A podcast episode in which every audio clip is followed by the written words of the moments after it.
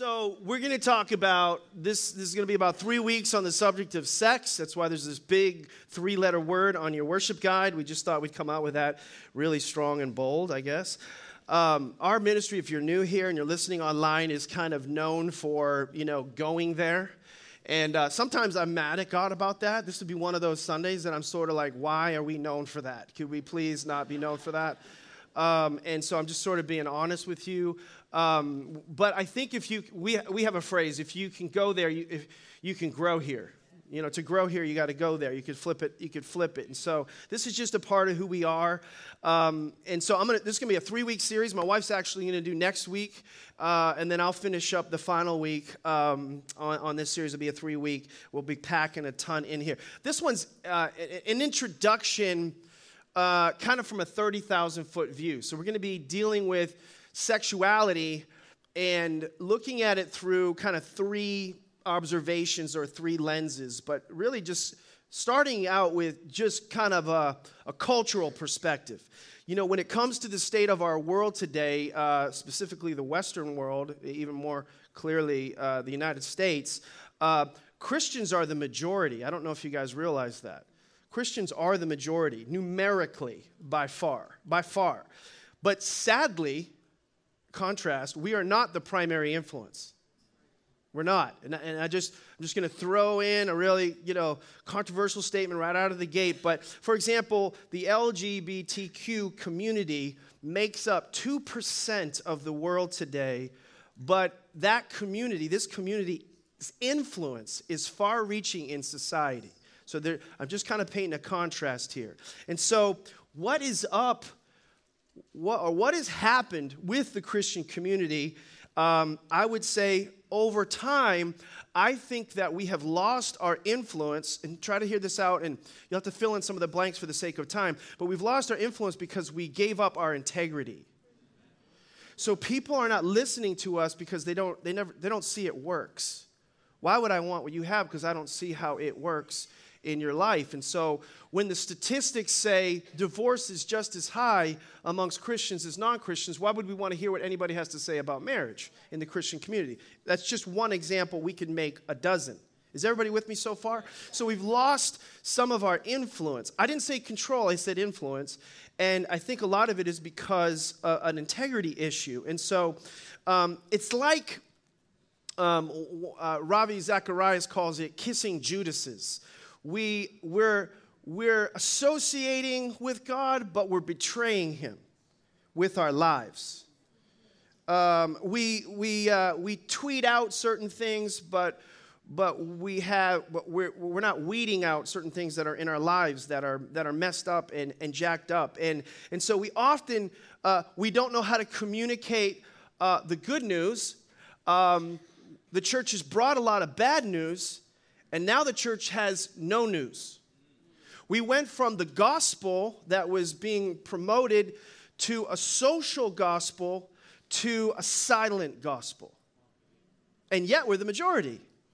Just something, this is going to make you think, and, and that's really, this is more a conversation than a message today, okay? And so I, I grew up in the church. I slept in the underneath the seats in the church.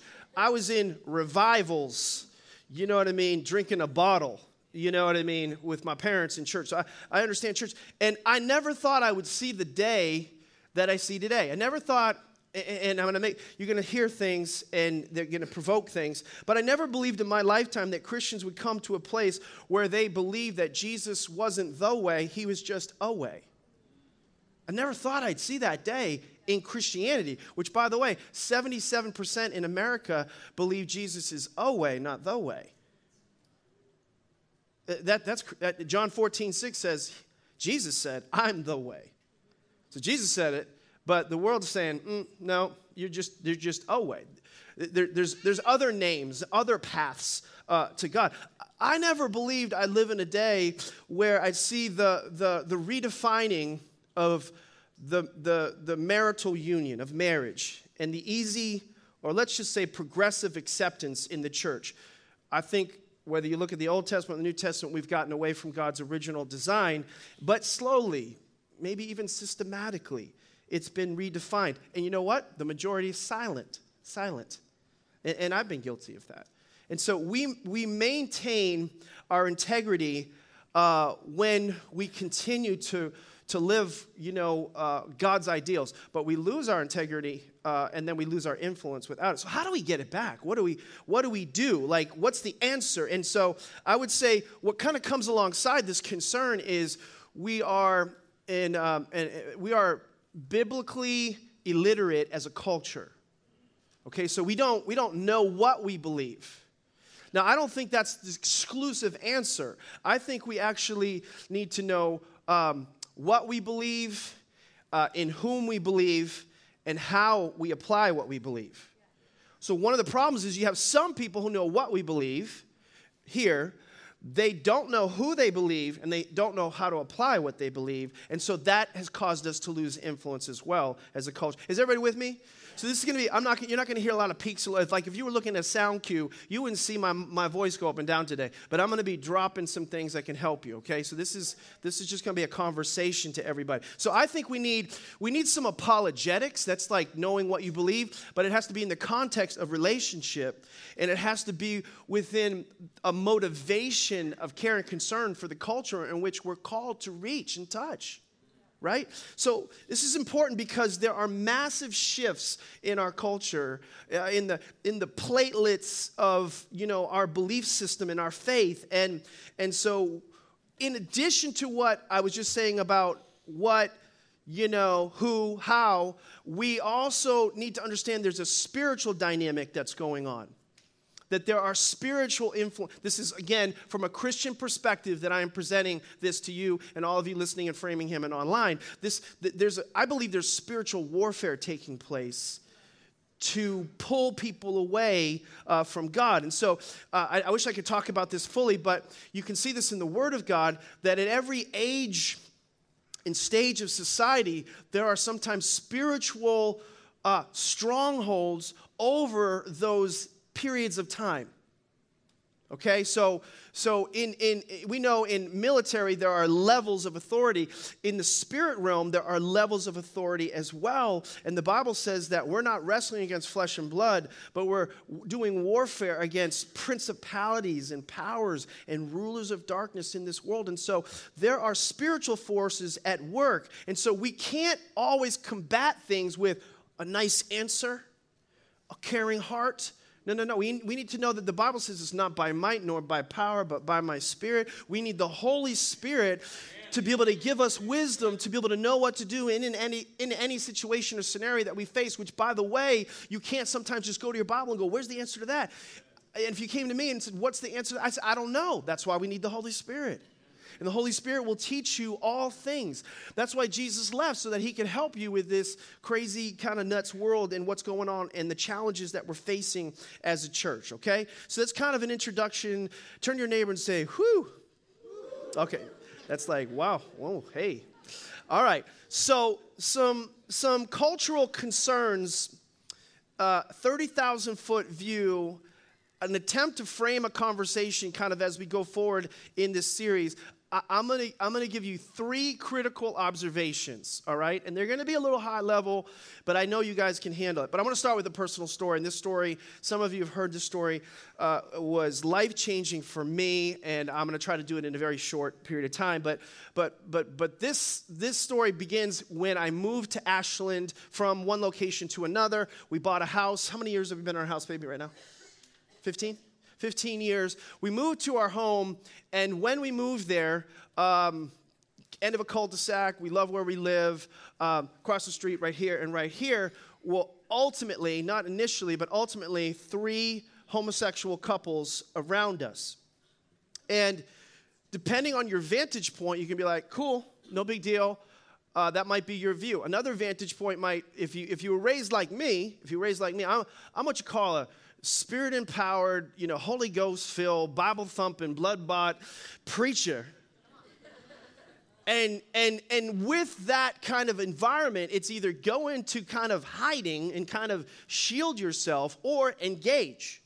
What, what, are, we, what are you going to do? What are you going to do? Are you going to be a stronger influence on the world than the world is on you, or on your neighbors, on your friends? Or are you going to love your neighbors yourself categorically or completely? Like, I'm just being real. That, that's where we kind of where we were. And so in my neighborhood at the time, I wasn't known as PD, Pastor Deryck, you know, Papa Doc, Pastor Disaster, the bishop. I wasn't known as any of those things, okay? I was just Deryck.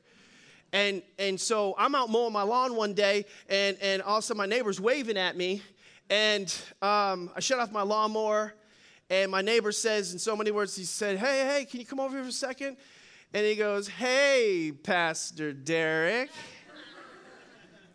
and, and, and all I can say is that in that moment, I was like, Yeah, yeah, yeah, yeah, yikes. Ah! I'm like, He knows who I am. Ah, but you know, I just felt like a spotlight on me, and I, I'm, I'm, I'm in trouble now.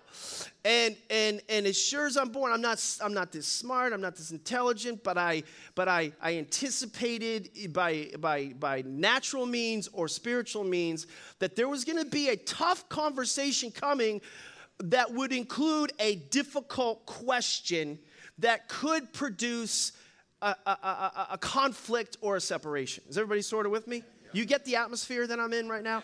Okay. And there's this line in our property, this fence line, and, and it's like it's like a line of spiritual demarcation. It was just like, we'll see how this is gonna go, how this is gonna go. And so I'm standing on my property, he's standing on his property, and I said, hey, and I won't say his name for the sake of being public. I said, uh, let's we'll call him Johnny. I said, hey, Johnny, um, uh, you know what? And in so many words, I said, I, I, I kind of think I know what you want to talk to me about. I feel like I know what you're going to ask me. Before you do, can I just say something? And he's like, yeah, sure. I said, can we agree to disagree and still be friends? Because I like you. And he was like this. And I'm not going to say it felt like the longest pause in humanity. I mean, sweat began to go down my back. I just thought, oh, this is going to be bad. And all of a sudden he goes, yeah, yeah, it's all good. Never mind, never mind. And we shook hands over this property line and we became friends. Now, listen, in that moment, when we shook hands, I was able to, in my belief system, retain my integrity and not lose my influence. I was still able to have a personal conviction about something and at the same time be in relationship with someone. Listen, the Holy Spirit did that, not some perfect answer that we're looking for. And the absence of that answer is what's keeping people silent. And the gospel is not being perpetuated. Those same people had, used to come over our house and became our friends, and our kids grew up around them and swam in their pool, and we had tremendous relationship, just tremendous relationship. And they came in, we were having small groups and having worship services, and, and they, they were around us. It was, it was beautiful while still retaining our integrity. We didn't have to, we, uh, our, retaining influence, we didn't have to lose our integrity. So that's the real problem today, and it leads me to these kind of observations that you're facing, I'm facing, we're all facing. Three areas of observations. Everybody with me? Okay, so here's the first one, okay? Big word. Uh, we have a sociological observation. In other words, we have to determine what kind of culture we're in. I'm going to give you three of those. Uh, observations. If you want to put up all three of them, you can so they can pay attention to the media team. So we have a sociological issue, uh, we have a theological, like how do we, what do we believe? And then we also have a relational, how do we apply what we believe? Okay? So sociological, we have to understand the culture we're in. Theological, what do we believe or what does God's word say and are we determined to follow that? And then relational, how do we apply what we believe in today's culture with regards to sexuality? Is everybody there?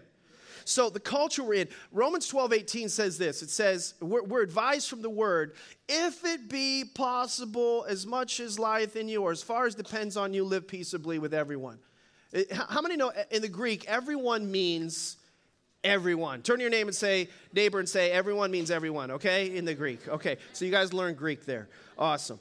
So that includes people who do not believe like us or think like us. In fact, Jesus would lean into relationship with people who didn't believe, but we don't see that today in our culture, and a lot of that is because of this sociological problem that I'm talking about. So, yeah, but PD, how do you respond to non believers or pre believers, as I like to say?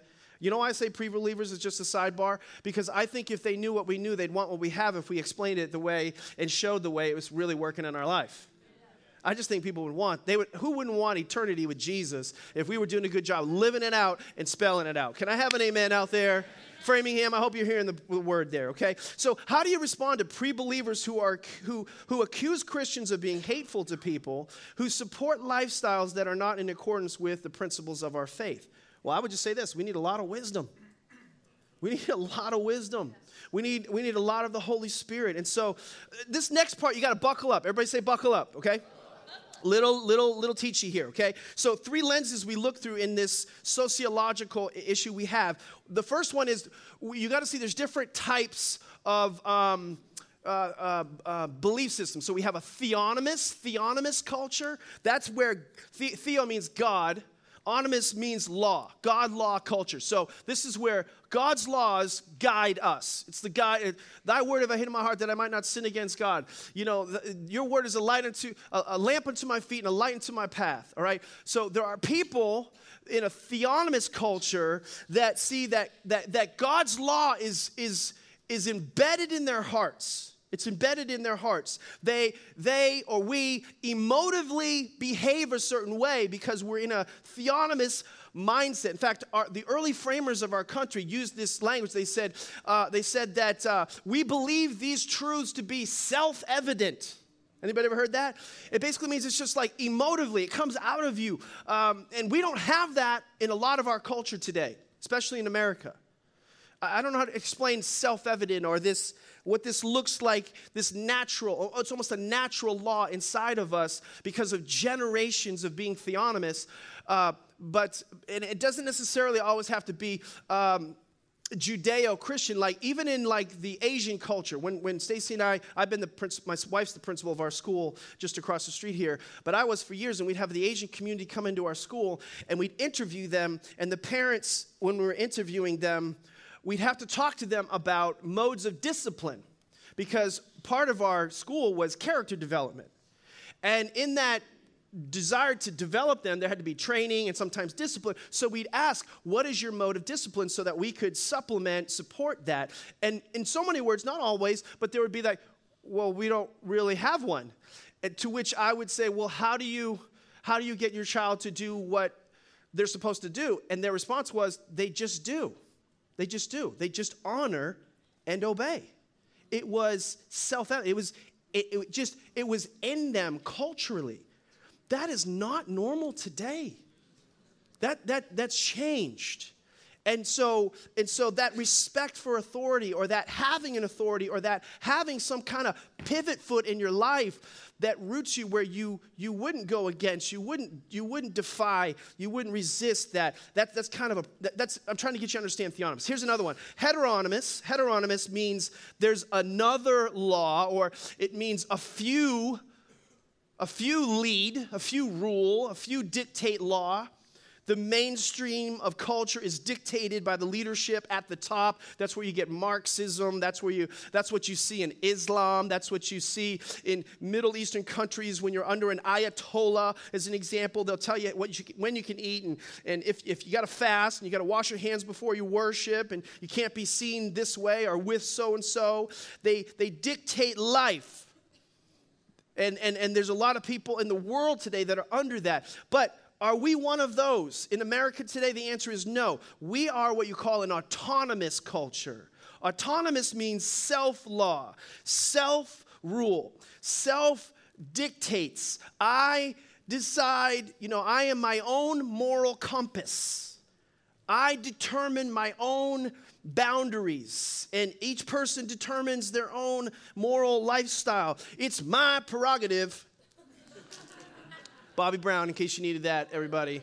80s. There you go. Okay? So the lens, listen, listen, I'm going somewhere with this, so I hope you're tracking. The lens that our culture is looking through is autonomous, and that presents for us trying to influence a dilemma.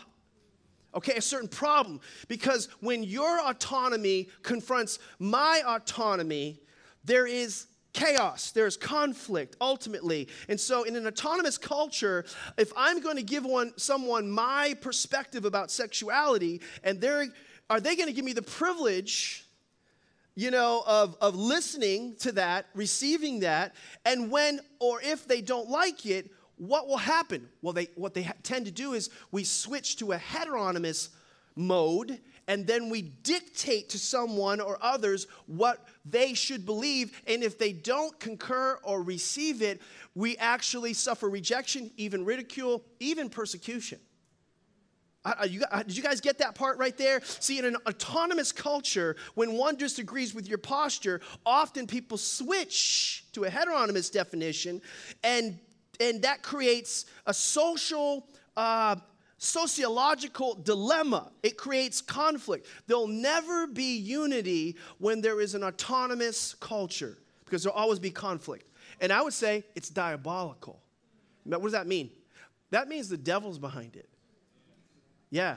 That, that's this is what you if you read the book of judges which is a book on really the subject of war but behind the book of war you see there's a statement in the book of judges and it says uh, the people did what seemed to be right in their own eyes. Why was judges so chaotic? Everybody was doing what they thought was right.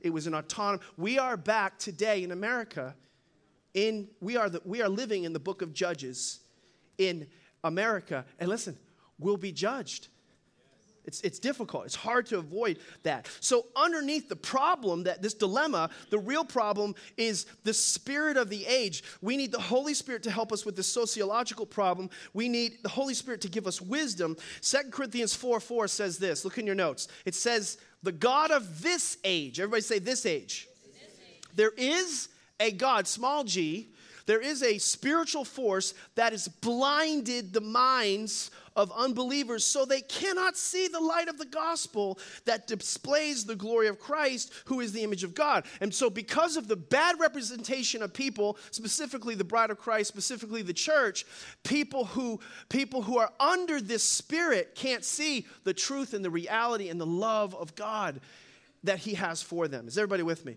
That is our sociological problem. Number two, the theological problem, okay? Or theological observation or lens. This is what do we believe? What do we believe? What are, what are you saying we believe? And so there's a bunch of texts I could give you about sexuality. Um, I'll, I'll, reference one maybe or two, but there, I also have some, some in here, uh, I think in your notes on race as well, because there's a connection, a correlation that I would like to make. But in 1 Corinthians 6, just going to highlight some of verses 15 through 20.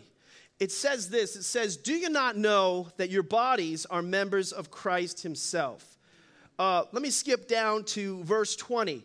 It says, Do you not know that your bodies are temples of the Holy Spirit? So, as Christians, we believe that we are a house for the Spirit of God. Okay? That's significant uh, in terms of a theological belief system. So, so, who you have with you will determine how you behave. Like, if you had a certain guest over your house, you'd, you'd, you'd, you'd come out dressed. You'd, you'd clean your house up, right? You'd be, you, you'd do certain things, right? Then it goes on, it says, even more, it says, You are not your own. You were bought at a price. What was the price? Jesus' sacrifice on the cross for the sins of humanity and specifically yours. You were bought. So, so since you're not your own, it's not my body, I can do what I want to. No, no, no. This is no, no, no. No, it's not yours. It's God's. And so God gave his life for you. You give your body for him. What? As a living sacrifice, holy and acceptable. This is your reasonable service. Romans chapter 12, verse 1. So that's our theological position. Then he says, So honor God with your bodies. This is, a, this is our belief system. And then in Romans 6:12 it says, "Don't let sin reign in your mortal body so that you obey its evil desires." So though though you might have certain uh, uh, uh, uh attraction isn't attraction isn't the sin. Temptation isn't the sin. It's giving into that that's the sin. You might have certain desires. If I gave into all my desires, I, I wouldn't be married. But because of my understanding of what real love is, that it's not I get to do what I want, when I want, how I want, self rule, but that there is a God rule, theonomous, I'm able to keep that commitment and say no to these things, even though those temptations still exist and those attractions still exist. Is everybody with me? And because of that, God blesses this, and it's a better way to live, and it's blessed my life and the life of many people around me, and even generationally. Can I have an amen? Come on, Framingham, you say amen. Okay. So, basically, the Bible says in Romans 6 and following, I'm, I'm just highlighting, offer every part of yourself to Him as an in- instrument of righteousness. so that sin no longer be your master because you're not under the law as a Christ follower, you're under grace. Grace doesn't mean do whatever you want. Grace means you're empowered not to do what's a violation of God's word. You have the power to say no. Can I have an amen? amen. All right? So then, um, in terms of race, let me read these two verses fast. John 7 24 says, Stop judging by mere appearances. So don't just look at the outside, but instead judge correctly. Galatians 3:28, there's neither Jew, Gentile, slave nor free, nor is there male and female. You are all one in Christ Jesus. So you can see God's view in His Word to sexuality, and also it's, it's, not, it's not so much a sin issue or a skin issue with God, okay? It's a sacred issue. I hope this makes sense to you, but, but basically, many people in our culture have a problem with Christianity. But generally speaking, people, generally speaking, people, uh, when it comes to racism, do not discriminate. Most people are like, no, no, no, because God just made them that way. God gave them that uh, skin color. God, we know from the book of Acts that He put us in a certain time, in a certain place in history, and He decided those, He predetermined some of those things in advance. And, and we, so we don't discriminate against race in general. I know there's a lot, of, there are people that are out there to do, but that's the minority when it comes to Christians. But as Christians, we believe discrimination ethnically is wrong because the race, the race and ethnicity of a person, why? It's sacred. It's, God decided that. And you can't violate that ethnicity and race because that sacredness is a gift from God. Amen? And so we, we know that. But listen, as Christians, similarly, we also believe sexuality is a gift and is sacred and it comes from God as well. It's a gift from God. And so it's so it's not what, what sometimes culture is telling us that we're telling them is that we're discriminating against sexuality. No, we're not. We're saying it's not discrimination for us, it's predetermination by God. He decided that. There, there's a difference. So it's not sin or skin. No, it's sacred. God determined those things. It's interesting that race if you were talking to the liberal community, sometimes they'll, they'll say, Why? I would like to ask them this. Why is race treated as sacred and yet we desacralize sexuality? See, I believe race is sacred and sexuality is sacred, and that's what we're holding fast to as Christ followers. So much more I could say about that, but while you have in the world values expressing themselves and exercising this, this the freedom of choice, I 100% love that. I believe choice is the most powerful muscle you have. It is more powerful than your trapezius. It is more powerful than your latissimus dorsi. It is more powerful than your pectoralis major. It is. Is anybody staying up for this? Your quadriceps, your soleus, whatever. Okay, I could go on. Any other muscle, freedom is the most powerful choice, absolutely, but it does not allow that choice, freedom to do so, a separation from the consequences of those choices. Okay? Choice and uh, consequences are inseparable. And so, and so we are and will, as a culture, continue to experience certain consequences in an autonomous mindset uh, uh, while we're expressing freedom, we're always going to see different things if we're not subscribing to the God design and the sacredness of what He established. So, theologically, Christians, I believe, should see it like this. Sociologically, we have this dilemma. Now, the hardest one of all the hardest one of all, last one, relational. How do you communicate what you believe? An impossible task to do this in a short period of time, but Matthew 9, 9 through 13, look it up on your own, but you can see Jesus' posture towards people who didn't believe or think like him. And you see it all through his life he leaned into relationship with people who didn't think like him. And the Pharisees are seeing Jesus eating with tax collectors and eating with sinners. By the way, tax collectors was the lowest type of sinner categorically through the lens of the religious.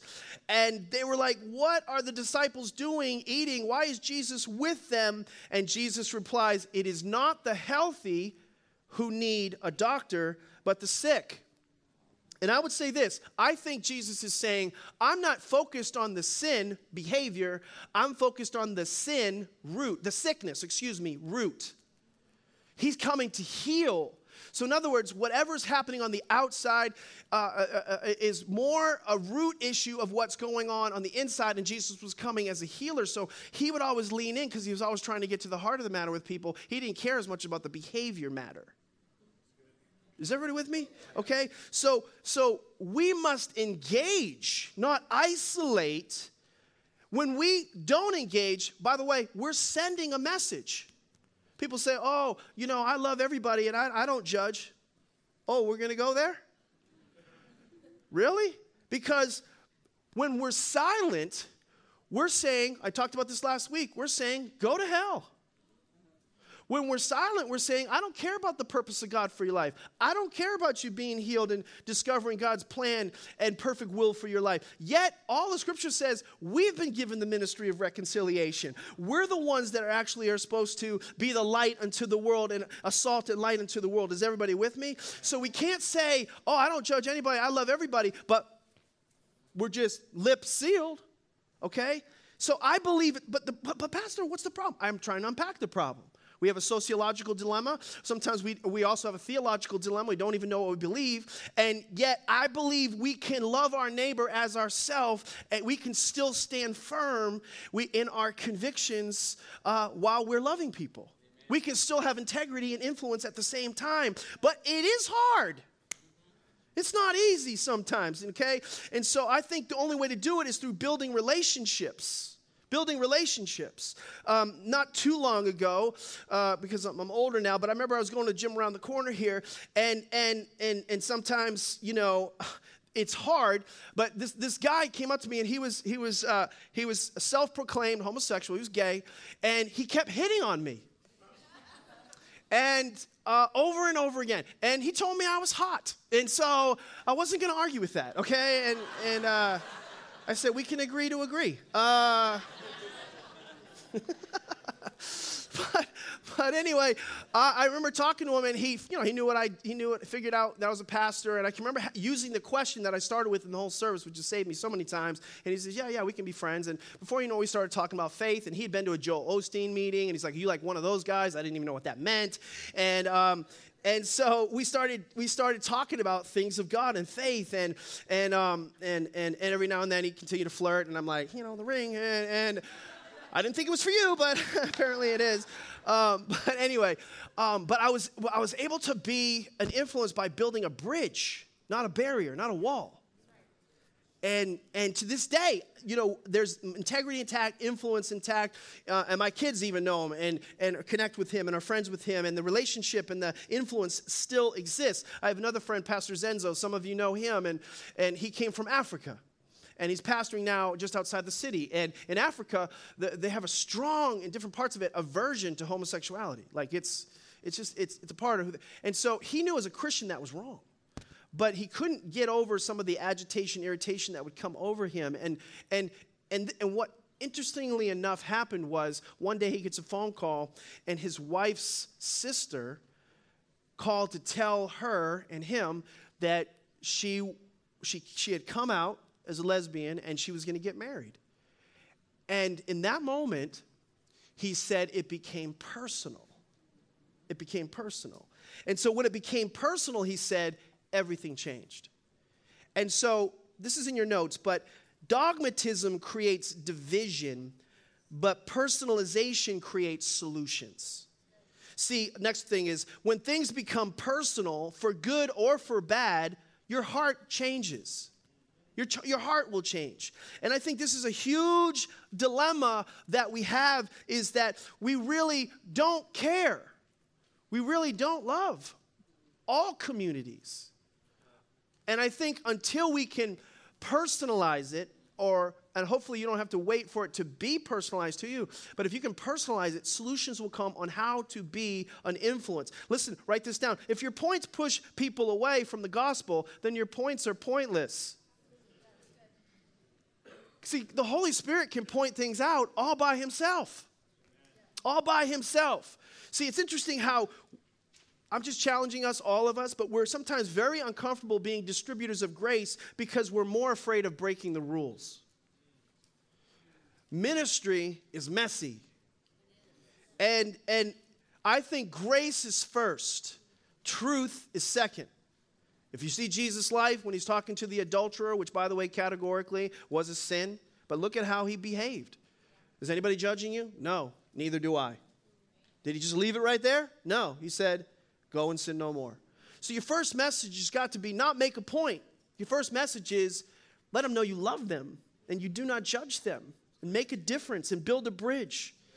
Uh, a pastor friend of mine in, in New Hampshire, Anthony Miles, he's like a big brother to me, but he had a, a gay couple come into his church. They got saved in the church. Uh, the church did a great job. By the way, this church does a great job with that as well. And um, this is interesting. Um, Framingham, I hope you're still with me. But this, these two guys decided to get baptized after they got saved. They get water baptized, they go home, and God, the Holy Spirit, just spoke to them about their relationship independently. They have a conversation the next day and decide to start living separately in separate rooms. And then they realized that what they had done independently was they didn't get acceptance where they were ever, and that was what it was more out of an acceptance issue than it was an identity issue. And when they felt the acceptance from the local church, and then ultimately because they surrendered their life to Jesus from God, God began to do a work in their identity. But listen to this, real little interesting nuance. One of them had had a identity change, a formal identity change, and it was an irreversible surgery. And so they came to the pastor and said exactly what had happened and wondered, would I still be accepted if I could never reverse the surgery? And all I'm saying is, we need to be able to be more concerned with sal- the soul than the sin, the salvation than the sin, more concerned with the internal than the external. And I think we need a certain grace. And I don't know if I can do this, it's possible to do it today, but, but isn't it interesting how uh, those of us, and many of us in this room, have gone through divorce, and how how we can, we can look at that situation differently, yet it's outside of God's will. Cohabitation is outside of God's will, and we have a grace and a capacity for that. But categorically, it's no different than other things that we're dealing with today. God wants us to have a grace for all situations and all circumstances that we're facing and be able to look at people as a soul, not look at people who are in sin. Can I have an amen? Praise the Lord. I can't do all this today, but let me, let me skip to this final point. And, and let me just say this we can't be, a, we can't be afraid of dark secrets. Um, when I think our goal as a church should be to bring things to light. Can I have an amen? It's not to, it's not to expose things, it's to expel them. Darkness. You're always going to be better living in the light, always. And and I think there's a difference. I think that what we see today is people are coming out, right? Coming out, this is who I am, these are my behaviors. Whereas I think what should have happened, I'm just saying this for our church now, as your pastor. I think what should be possible is people can be honest. So coming out says, here are my behaviors. Being honest says, here are my struggles in my beliefs. I don't think people would come out out there if people could be honest in here.